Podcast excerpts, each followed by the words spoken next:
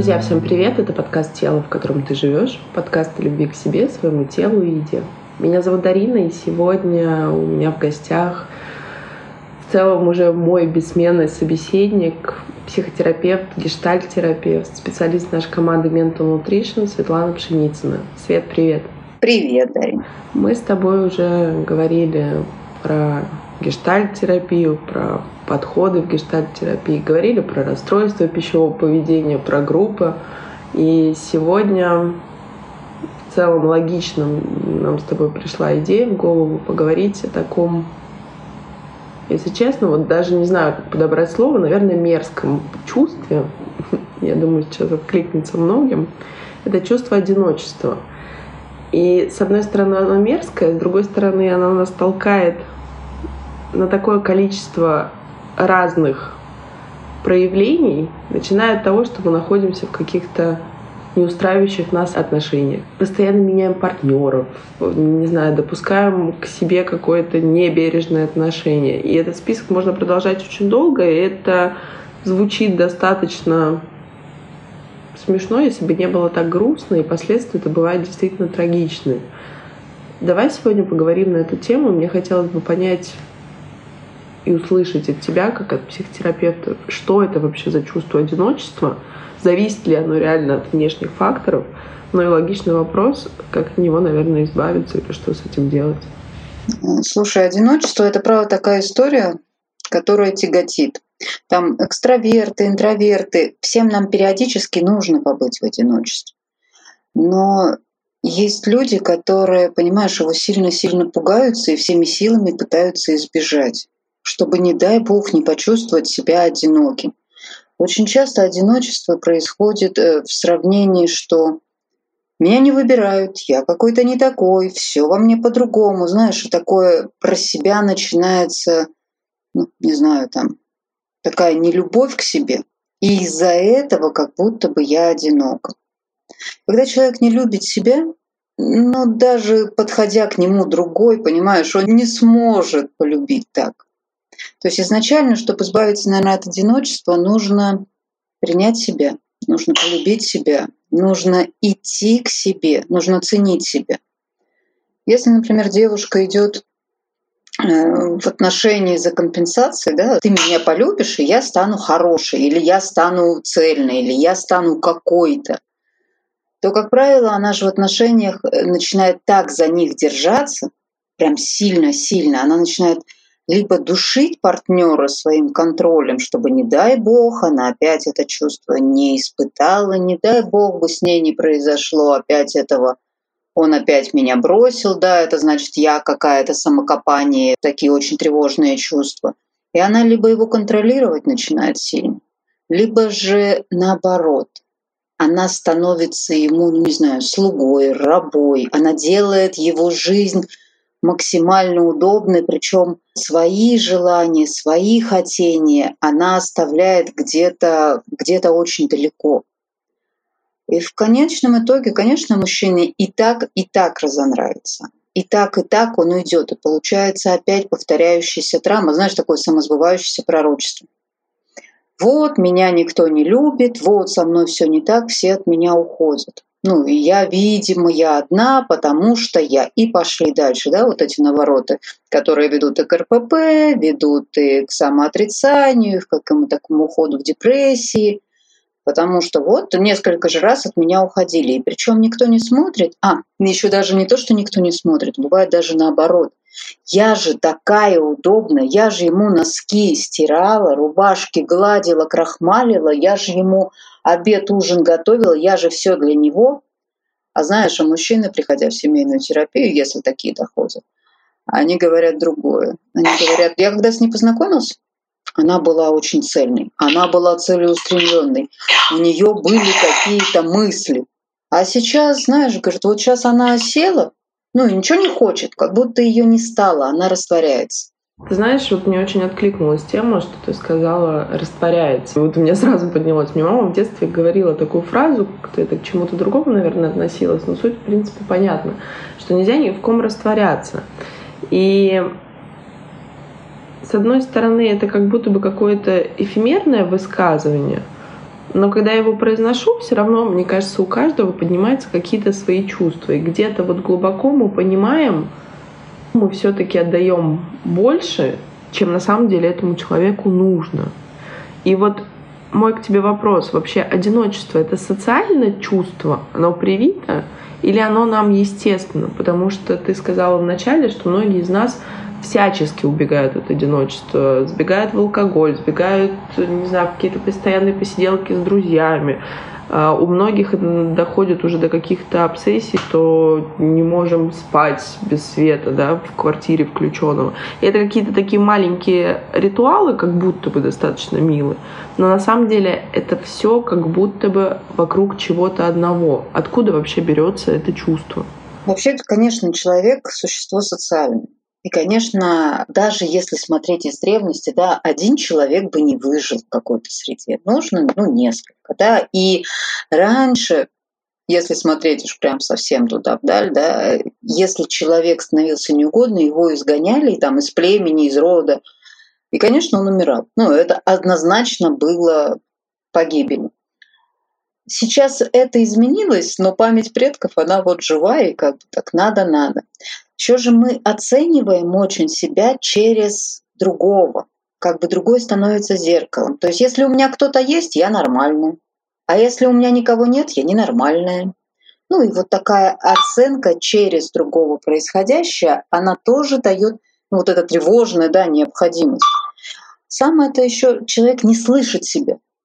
Вот уходя в эти вечеринки, да, в какие-нибудь алкогольные шумные компании, да, он не один.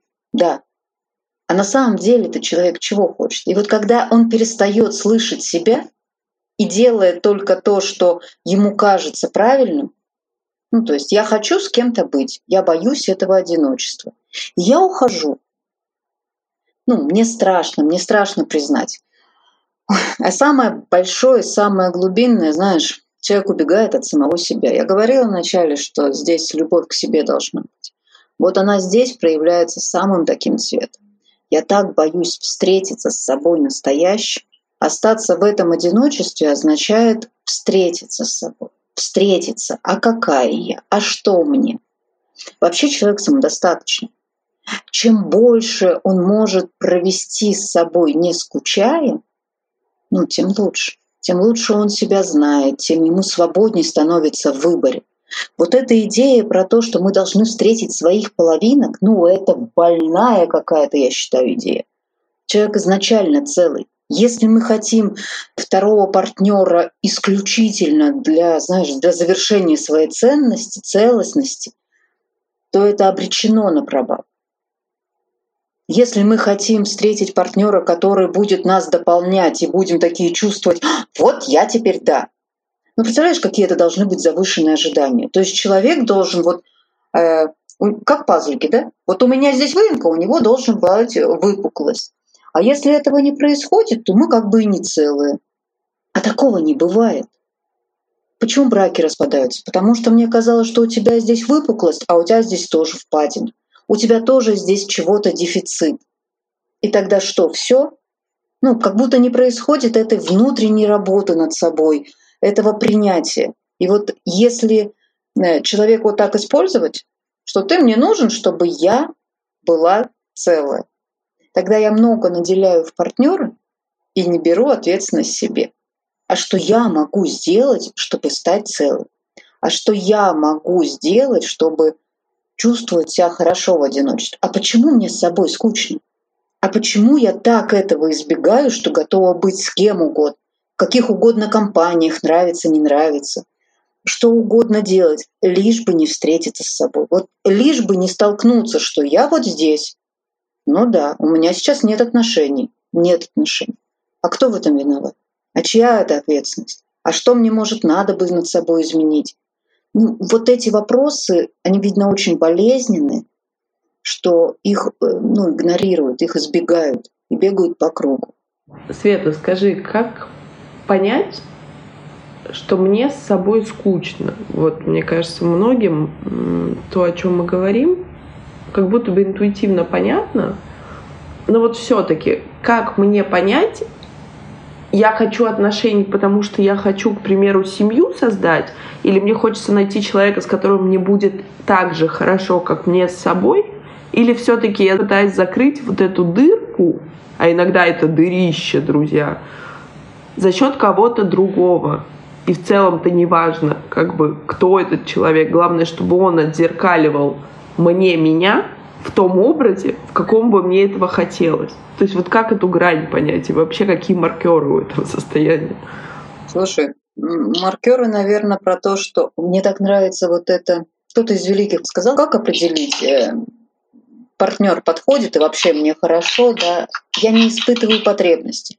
Я могу жить без тебя, могу, прекрасно могу, мне нравится, я могу наслаждаться жизнью, я чувствую ну, радость, я могу получать удовольствие но с тобой мне лучше. Но я могу без тебя, понимаешь? Вот это главное ощущение «я могу». Я понимаю, что мы сейчас с тобой встретились. Ну, это прекрасно. Но, может быть, через некоторое время ты от меня уйдешь. Или я от тебя уйду, встретив другого. Или наши мнения разойдутся. Ну и это возможно. Вот это, конечно, грустное осознавание, знаешь, так входить в отношения и думать, он может уйти. Да, грустно. Но без него не получится. Это же не говорит о том, что обязательно это произойдет. Может, и не произойдет никогда. Но без этой возможности мы будем цеплять партнера. Мы будем его тащить, мы будем пугаться и, соответственно, вести себя вот по схеме либо я услужливая, либо я еще какая-то, я не буду собой. У меня не будет права быть собой, потому что я буду думать а как бы мне так сделать, чтобы человек не ушел? И как мне страшно, если он уйдет. Или наоборот, я буду проявлять излишнюю холодность, знаешь, такой другой край, что если да мне все равно уходи.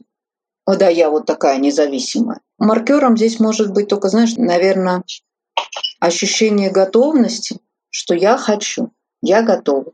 Я хочу быть с этим человеком. Мне хорошо, но я хочу быть с ним не знаю, наполненности, наверное. Вот знаешь, когда вот так живешь с партнером, думаешь, хорошо.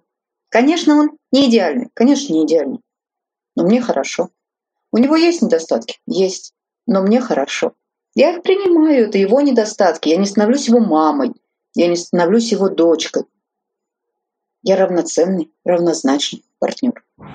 Ну да, и тут как будто бы еще важно, друзья, у нас, особенно у женщин, есть такая иллюзия, что мы кого-то спасем или кого-то переделаем. Обязательно вот со мной все будет по-другому. Вот это, мне кажется, самая большая фантазия и иллюзия. И много таких историй в моем окружении, в целом на нашем опыте. Это достаточно частая история. А вот Скажи мне, еще есть такой момент касаемо одиночества. Допустим, когда мы входим в отношения, очень часто клиенты приносят запрос, что как будто бы подсознательно я начинаю делать все, чтобы эти отношения закончились. То есть я как будто бы подтверждаю, что вот меня опять оставят, потому что я вот такая. Как работает этот механизм вообще? В целом я знаю, что мы опять с тобой пойдем в детство. Ну, друзья, это правда так. Но очень многие привычки, которыми мы обучаемся, и все наши комплексы, ну, они достаточно часто в том юном возрасте, часто неосознаваемом. То расскажи, как вот эти механизмы работают. То есть какое чувство мы пытаемся в себе пробудить, исполняя, говорю грубо, какие-то моменты, даже сами не понимая, почему я так делаю. Слушай, на самом деле здесь причин может быть несколько. Первая причина правда. Например, мама. Это, кстати, и с РПП тоже может быть связано, да. Но мама это значимый человек в жизни любого. Даже если ее не было, она значима, она все равно оставляет след и играет роль. И, например, мама, которая говорила, ой, ты толстая, да ты посмотри, у тебя силы воли не хватит, ты посмотри на себя, и кому-то будешь нужна, да никому ты будешь не нужна. Ну и примерно вот такие послания девочке отдает, да. И девочка что-то пытается, пытается похудеть, наверное, прийти в форму какую-то. Вот. И находит подтверждение. Вот, вот здесь такой парадокс. Ей не нравится эта фраза, и она не хочет ее принимать, пытается от нее бежать, но поскольку эта фраза сказана мамой, а мама это значимый человек для любого, понимаешь, подсознательно мама всегда права, мама мудрая, мама знающая, а кто как не мама. И здесь подсознание играет такую злую шутку. начинается самосбывающееся пророчество. Правда, мама так говорила, и действительно, действительно уходит, действительно не нравится, наверное, я толстая, да, наверное, надо вот сюда, наверное. И что он делает, да, критичность включать. С чего вдруг мама решила, что я там, она меня видит в 9 лет, и что никогда никому не понравлюсь. Ну вот, а этой критичности к маме нет. Очень часто ее в терапии как раз надо развивать, ну и отталкивать этот комплекс, что вообще-то мама человек, просто живой человек. И почему-то она решила, что тебе так не надо. И почему-то она решила тобой манипулировать. Понимаешь, а чтобы оправдать, что мама всегда права, вот начинается это, да, вот этот бросил, вот тот бросил, ну все, точно, все, я толстая, некрасивая, никому не нужна, например. Еще может быть, знаешь, когда в отношениях незавершенность, да, опять возвращаемся к истории повторяющихся жизненных сценариев. В одних отношениях что-то произошло, да, там как-то меня бросили. И я вот все время хотела, вот знаешь, потом вот так гордо пройтись, подъехать к нему, похвастаться серии «Смотри, жалей, кого ты потерял». А, я начинаю. Вот я вступаю в новые отношения, и вроде они такие хорошие, счастливые. Ну, там, например, с тем уже не получается к нему там приехать, уж там что-то изменилось. Я начинаю расходиться с этим человеком, чтобы он начал завидовать. Понимаешь, чтобы отомстить или что-то вот тому другому, я начинаю проигрывать в этих отношениях. Но чтобы ему отомстить, надо разойтись. И я расхожусь. Я начинаю выстраивать, чтобы вновь попасть в историю, что меня бросили, и проиграть другой финал. А другого финала не бывает, потому что здесь не перестроено, потому что она даже не понимает, что уже просто завязла в этом гештальте, играет, играет, играет эту роль. То есть, по сути, я сейчас говорю в целом, не только про ту ситуацию, которую ты сказала, пока я не проиграю по-другому сценарий, пока я по-другому не отвечу, пока я по-другому не поступлю, ситуация будет возвращаться, событие будет проживаться еще раз, вызываемое моим подсознанием. То есть, условно говоря, это как такой круг сансары. То есть все будет по кругу до того момента, пока я не поменяю свое отношение. Или вот как это работает? Потому что звучит страшно, если честно. Слушай, на самом деле, да. Либо так, чтобы мне закрыть этот гештальт, да, либо приходишь на терапию и понимаешь, а что повторять, а что мне надо сказать. Существует множество техник, пустого стула, разговоры, там различные техники существуют, мне кажется, в любой модальности. Просто поскольку я гештальт-терапевт, я больше говорю про гештальт. А, существуют техники, где можно отреагировать и закрыть гештальт. На самом деле наш мозг, вот он ленив. Он не будет изобретать колесо, если оно есть он не очень различает, где хорошо поставленная фантазия, а где реальность. Вот мозг такой. Если отыграть ну, с чувством, знаешь, проживания, то этот гештальт закрывается. Выясняется, что потребность, а что доказывает, ради чего, какого чувства не хватило. Эта потребность закрывается. И тогда можно вступать в новые отношения. Потому что, знаешь, еще есть причина такая, почему получаются да, какие-то такие отношения краткие потому что не успевают прожить. Не успевают прожить. Отношения, расход равно ну, потере. Потери. Вот смерть человека отгоревывается вот так год-два, ну кому как, да, тут, ну не меньше. А особенно если это были длительные отношения, ну как ты можешь вступить, не отгоревав? Ну все, нет. Человек может где-то есть, но отношений с ним таких, как было, нет. И это травма, это потеря, которую надо прожить, надо отгоревать, дать себе на это право и возможность. Когда вот они отгореваны, да, когда с ним попрощались, тогда можно вступать в новые отношения. И тогда новые отношения будут новыми. А пока мы те не отпустили, и знаешь, вот это клин клином, и быстро вступаем в новые, ну, что получается? Что мы еще и в тех, и уже в этих, и вообще непонятно с кем. Ну, тоже, наверное, такие отношения, когда мы непонятно с кем в контакте. Ну, вряд ли они будут долгосрочными и какими-то цельными. Ты знаешь, я всегда стараюсь, друзья, на самом деле, нарочито рассказывать свои истории. Наверное, тему мы поднимаем те, которые так или иначе нам откликаются. И я помню отношения, перед которыми у человека был развод. А развод, друзья, он приравнивается абсолютно точно к смерти. Как ты уже сказала, что это, по сути, потеря близкого человека, и в терапии так принято, и это очевидно, что по сути это тоже горе, что если человек физически умер. И там включился другой механизм. Там было как будто бы подсознательное отомщение, то есть как будто бы гештальт закрывался на мне. Пытался быть закрытым, но, к сожалению, это не сработало и не могло сработать, потому что я другой человек, я не реагировала, потому что это было не моей историей, но суть-то осталась той же. Человек опять остался один, он опять прожил это расставание. И вот у меня к тебе, наверное, такой вопрос. Как понять, что у меня не закрыт гештальт? То есть маркером является то, что я повторяю один и тот же сценарий, потому что к нам часто приходят клиенты, которых вечно бросают. С кем-то мы уже говорим про насилие, про физическое насилие, про тот же самый абьюз. То есть мы, получается, вызываем тоже чувство, наше подсознание, которое мы испытывали где-то в детстве. То есть если, допустим, меня бросают, я чувствую себя отвергнутой, я чувствую себя оставленной. То есть, получается, я где-то с этим чувством встретилась в детстве и не смогла на него отреагировать? Или как вот этот механизм работает? Возможно, не смогла отреагировать, да, может быть, была нехватка ресурсов. У ребенка же нет всех ресурсов, которые есть у взрослых. Нехватка ресурсов, нехватка возможностей, эм, непринятие данного события. Понимаешь, если я его не принимаю по каким-то причинам, да, я, я тоже не буду так отреагировать. Я буду по-другому выдавать не ту реакцию, нездоровую. Ты знаешь, повторяющиеся сценарии Наверное, да. Наверное, единственным маркером, когда человек понимает, что меня всегда бросают. Что бы ни происходило там как-то, как будто бы лица меняются, а история та же. Вот если один раз, ну, это бывает.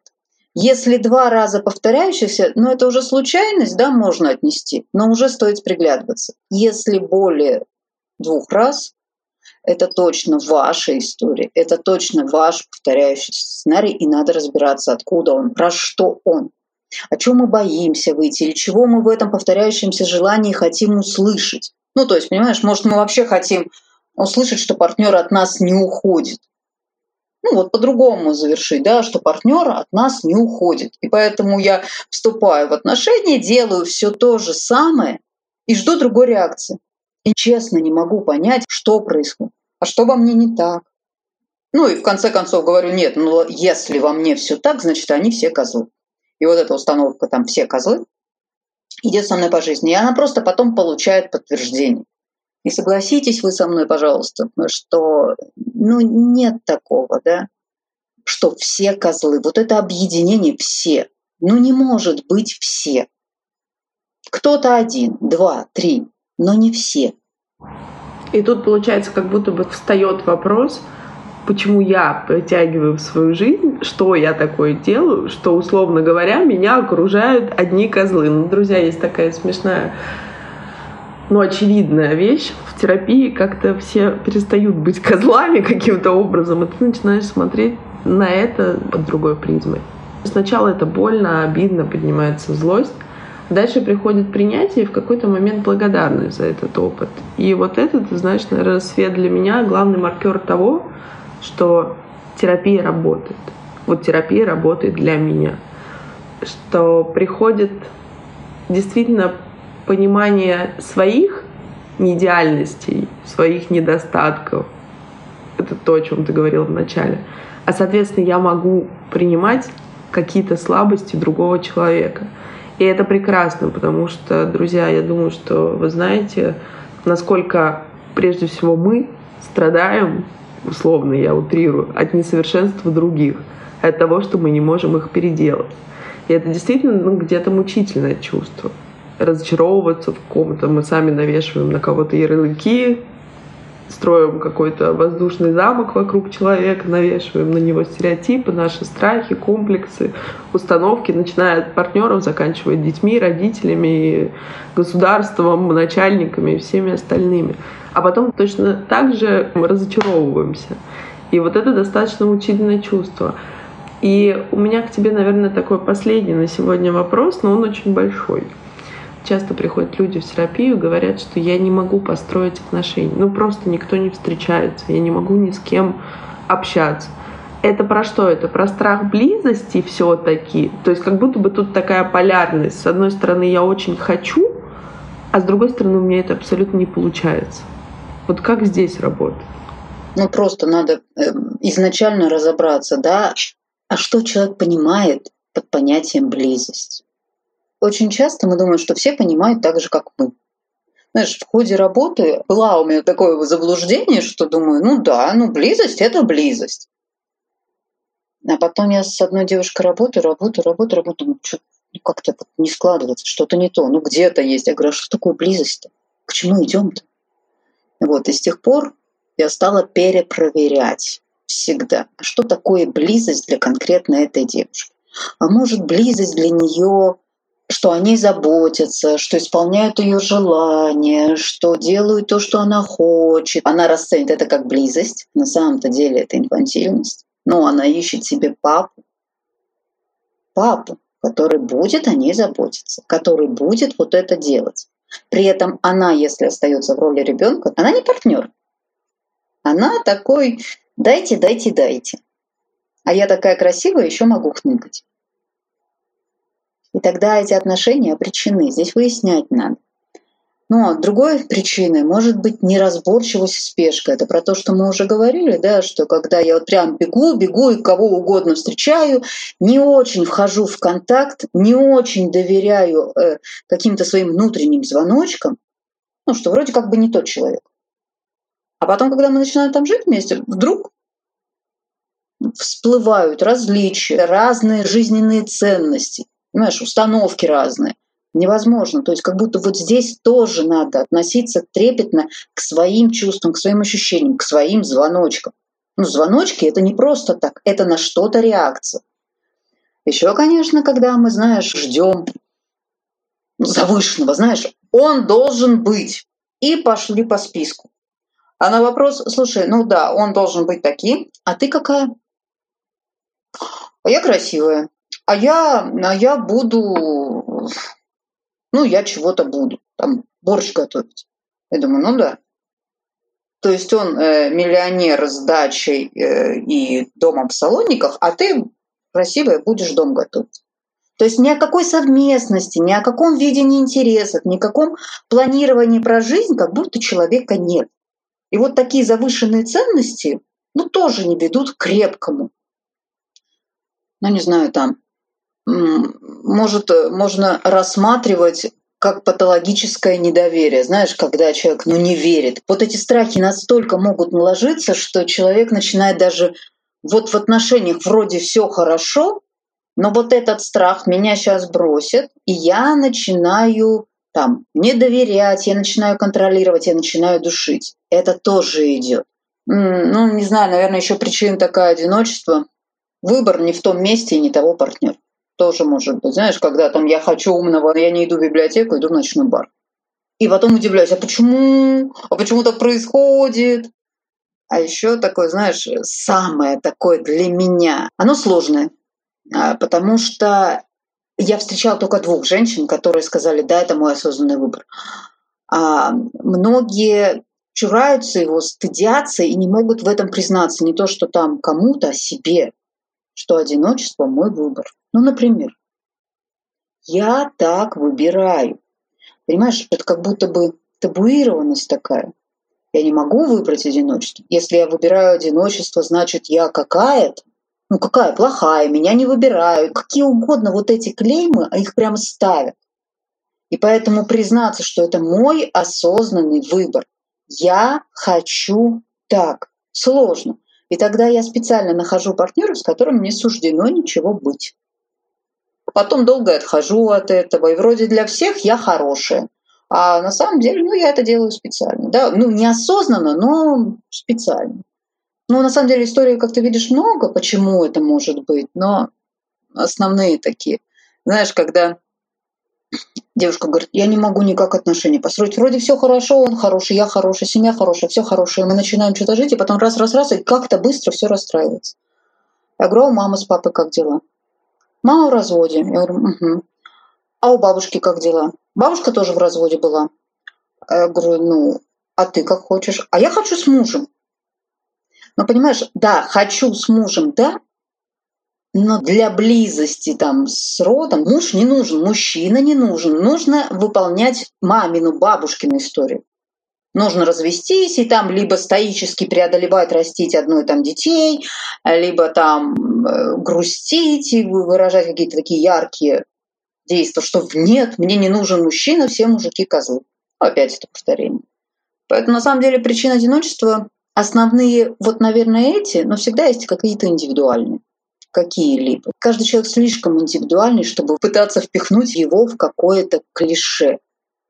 Э, когда начинаю работу, я все время говорю, это парный процесс. Мы с вами вдвоем. Я знаю техники, методики, опыт, навыки, да.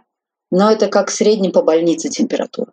Вы слишком индивидуальны, слишком, чтобы подходить к вам с клише и говорить, ну, наверное, так, и все получится. Нет, мы с вами будем исследовать вашу жизнь, узнавать, а что к этому привело, не следствие, а что является причиной этого, для чего она вам была нужна.